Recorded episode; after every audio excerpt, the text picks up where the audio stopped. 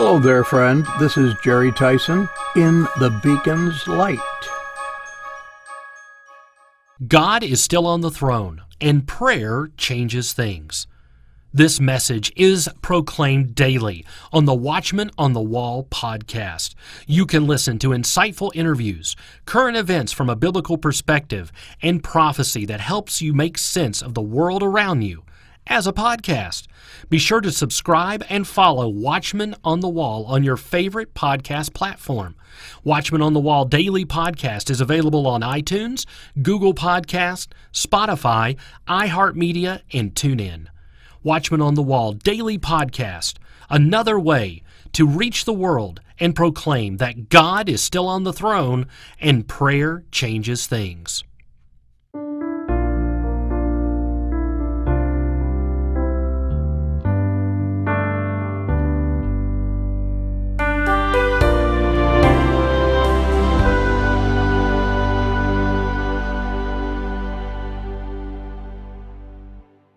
There are several places on earth that defy description. You know what I mean if you've ever seen places like the Grand Canyon, Niagara Falls, the Yosemite Valley, the coast of Maine, or Arches National Park. All these are natural wonders, or to be said another way, made by the hand of God. We could make a much longer list with no effort. There are a number of places that are not natural but man made that are also beyond human comprehension unless seen in person. Photographs don't do much for some things. Again, maybe you have had the opportunity to see some of these places. If we were to get together, we could make a list that would make us want to become world travelers as our full time occupation. A number of years ago, we were privileged to travel with Noah Hutchings to Israel and Jordan.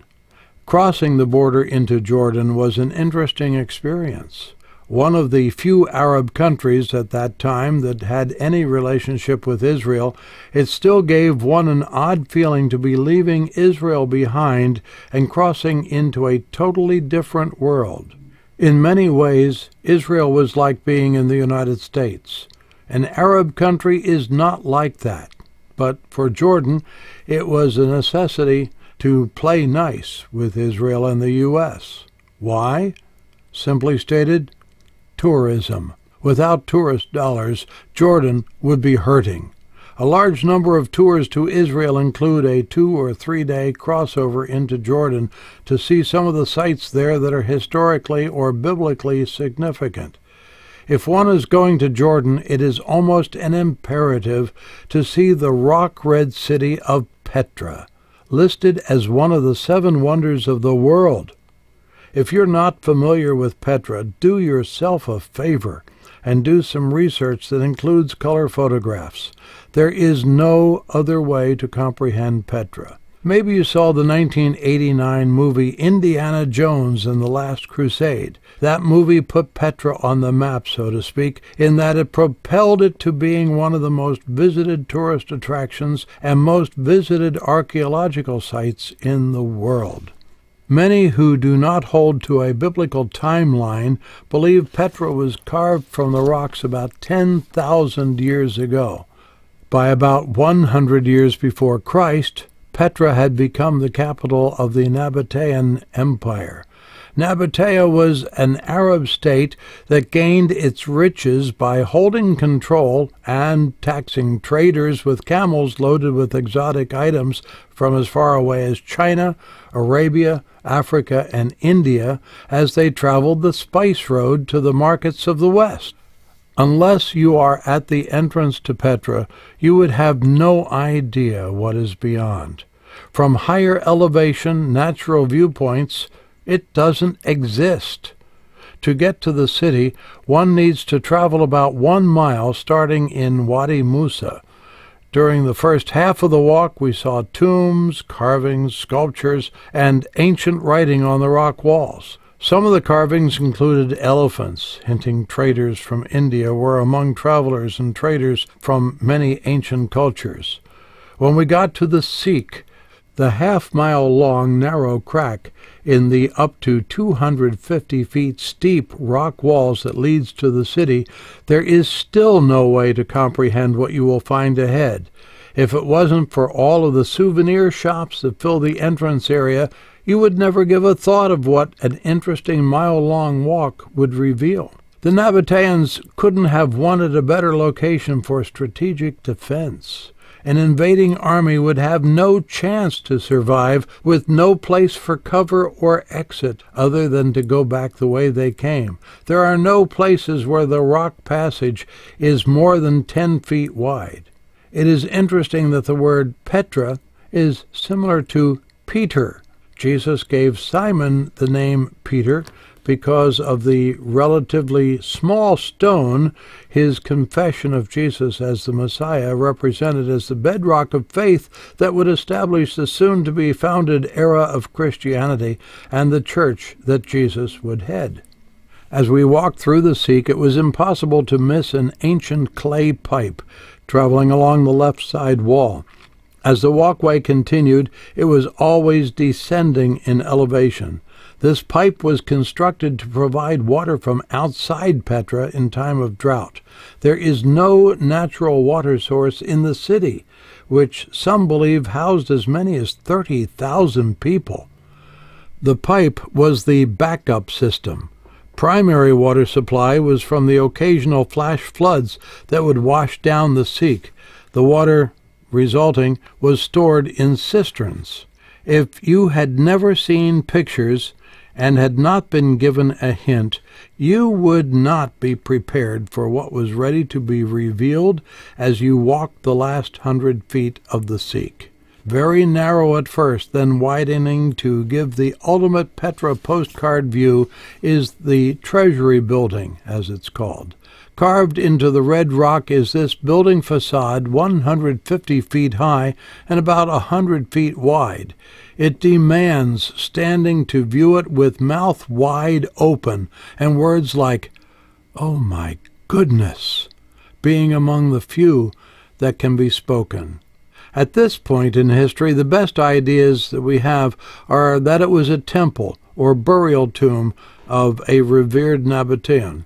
Walking into it reveals no hints other than open rooms on either side of the central space. So, why, you ask, did Petra cease to be a major city of the biblical era?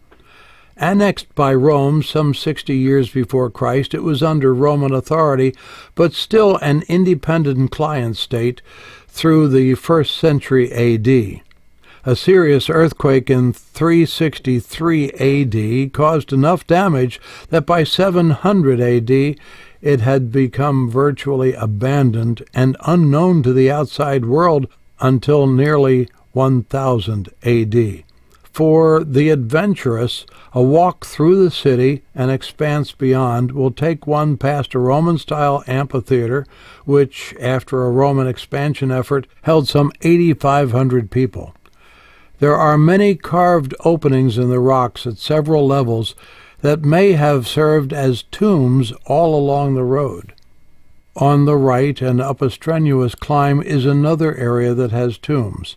When time is not an issue, at the bottom of the valley is a main street of sorts that crosses the valley and leads to another set of steps that seem to lead to the heavens. There was little to see after leaving the valley until this location, but getting there was worth the bragging rights. At the top is a wide open area and another expansive and impressive carved facade similar to the Treasury building far below, except in this area the rock is not pink but gray, and this is known as the monastery. It wasn't until 1929 that archaeologists began to excavate Petra, it might take many more years before they discover all of the secrets. Walking the paths and the stairs of Petra is an experience never to be forgotten. The people who lived there in the past had a rugged existence, and those who live there today, making their living selling trinket souvenirs, surely don't experience a life we would consider fulfilling.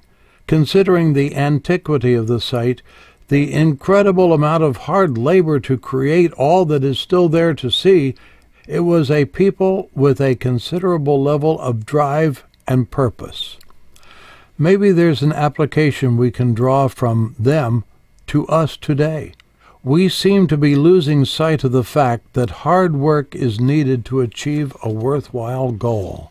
The concepts of socialism have crept into so much of our thinking that many expect government to provide for our needs. It's a foregone conclusion that the people of Petra of old suffered many hardships. They faced food and water shortages, as well as the unwelcome floods that occasionally washed through the area. Some traveling the Siq before arriving at its terminus at the treasury would have no place to go if suddenly confronted by the rising floodwaters in the narrow gorge. Yet somehow they survived, and we can enjoy what is there to see today. Second Chronicles 15:7 has these encouraging words: Be ye strong, therefore, and let not your hands be weak, for your work shall be rewarded. Those from Petra have left the reward behind for us to marvel and stand in awe at the magnificent city of old.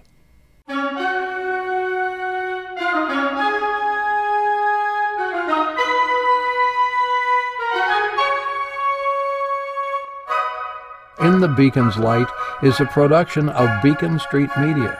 Feel free to contact us at www.swrc.com. This is Jerry Tyson reminding you that when we walk in the light, as He is in the light, we have fellowship one with another, and the blood of Jesus Christ, His Son, cleanseth us from all sin.